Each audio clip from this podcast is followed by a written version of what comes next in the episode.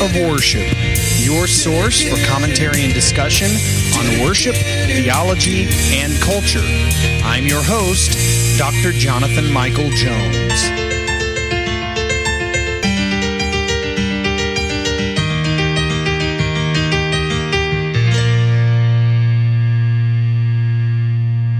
Well, hello, and welcome to the Act of Worship podcast. This is Dr. Jonathan Michael Jones, and it is great to be here with you today, uh, discussing matters related to worship, theology, and culture.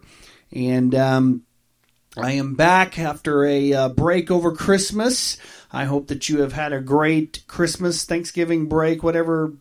Uh, whatever you had, holiday break, I hope you have had a great one. And so, uh, uh, it is good to be back in the swing of things and back in a normal routine. I love holidays, but that's the one thing that gets me is um, it, breaks my routine, and I'm very much a person of routine, and so when it breaks that, it drives me crazy. Um, so here we are, back in the new year and uh, discussing these matters, and so. Uh, starting off this 2021 year, which, by the way, I hope is certainly better than 2020. Uh, hopefully, we'll see. Uh, but I am starting off this year d- uh, discussing a matter that has become important to me recent- recently. Um, uh, someone that I know, uh, not someone I'm close to, but someone that I have a relationship with and have some communication with, I recently found out is Muslim. And uh, so we've had some discussions about that, and it is it has made me want to dig into the Islam faith and look into it a little more as a Christian. And uh, so over the past month or two, I've really been reading a lot and and studying about Islam, and have had some uh, eye opening.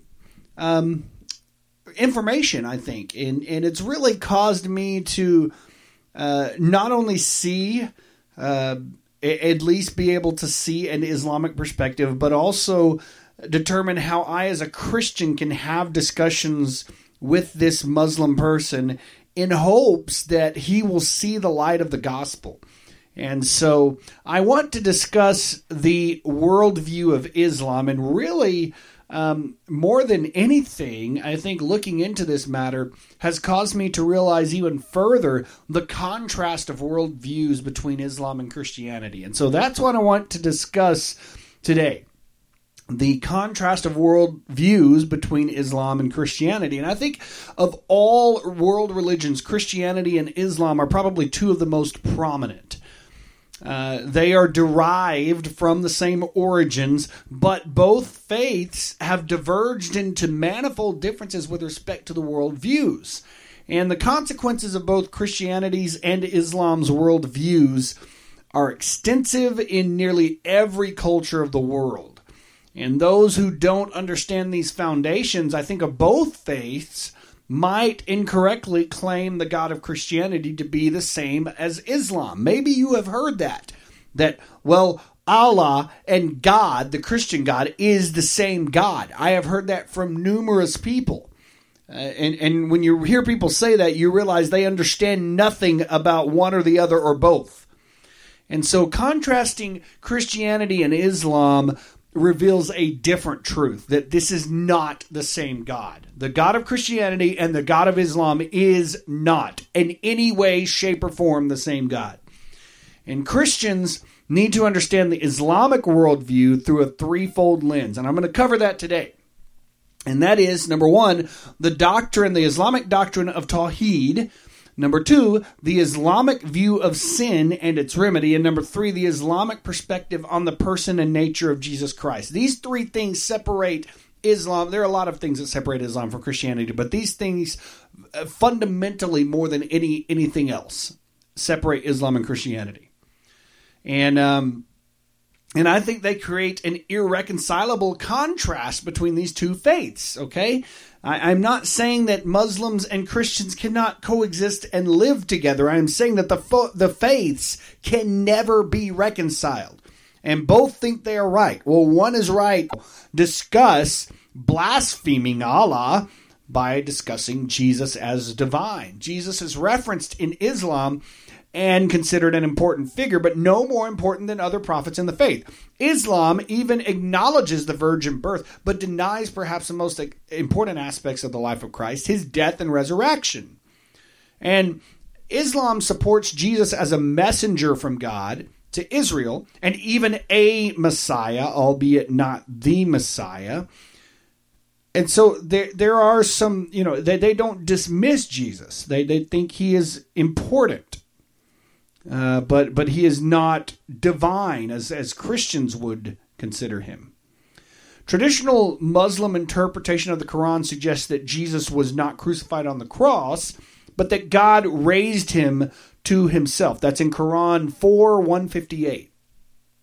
God raised Jesus to himself. In other words, he just took him up to heaven. The Christian version of the ascension then occurs after the death and resurrection of Christ, while the Islamic version does not include Jesus' death. So there is a new, um, well, in the past couple of hundred years, there's a, a man named uh, Ahmed Deedat, and he suggests that Jesus did not actually die on the cross, but only fainted and then he awoke. And this is a view that is not common, but it's discounted by many Muslims, but it is a view that is out there, okay? But most Muslims would say that God took him up to heaven. And uh, the greatest dis- disagreement between Islam and Christianity regarding the nature of Jesus centers around his divinity. The Islamic doctrine of Tawhid does not allow for God to either have the form of, of a human or have a personal relationship with people. And or really to be divine in any sense of the word.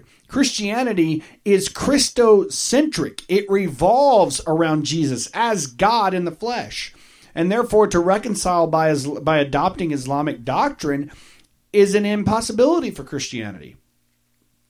And so, to understand the vital differences between Islam and Christianity, we have to realize the point of separation, which is no more crucial than that of the person and nature of Jesus. You can not claim Christianity and deny the death, resurrection, and divinity of Jesus. I have heard of people who have tried to do that. I have heard of people who have claimed to be Christians but deny, and there's one prominent person that he's already passed away, but one that I am thinking of that many people hold in high respect uh, that denied or at least questioned the death, resurrection, and divinity of Jesus. You cannot do that. That is essential to being a Christian. Contrarily, someone cannot claim Islam and admit these three points of contention. With no bipolarity, Jesus is mysteriously both human and God. And I've heard people say that he is fully God and fully human, but fully implies some sort of quantity. But Jesus is God and human by nature, not by quantity. So it is more accurate to say that Jesus is truly God and truly human. That's an R.C. Sproul thought right there. And so uh, this is the essence of Christianity, and it's blasphemous to the Islamic perspective. So there's an irreconcilable discord here. Realizing the foundational is- issues of Islam and the Islamic worldview exposes the fact that an irreconcilable discord subsists between Islam and Christianity. And this statement that I'm saying here doesn't negate the responsibility of Christians to love everyone, including Muslims. Certainly, there are commonalities between, between Christianity and Islam, but the fundamental doctrines of Islam perpetuate a worldview that is not only inconsistent with Christianity, but may never be reconciled. And through the Islamic doctrine of Tawhid, the concept of sin and its remedy, and the perception of Jesus Christ, a worldview is created that stands opposed to Christianity. So the Christian's response should be greater love toward a people who misunderstand truth and who deny the gospel that is that exists to save them. And so the Christian worldview includes love toward, toward everyone, which is the place of origin for resolving significant differences between these two faiths. And so, as I've been looking into this, it has given me a greater understanding, perhaps, of Islamic perspective, but also a way to discuss the gospel with people who need Jesus and who come from an Islamic perspective. And I hope this has been beneficial to you and can help you maybe in witnessing to people who you know that are Muslim. They need Jesus just as much as anyone. So let us be people of the gospel, of the faith that Christ uses as a catalyst to draw people to Him. I hope you have enjoyed this and this has been beneficial. So thank you for listening today to the Act of Worship podcast. This is Dr. Jonathan Michael Jones.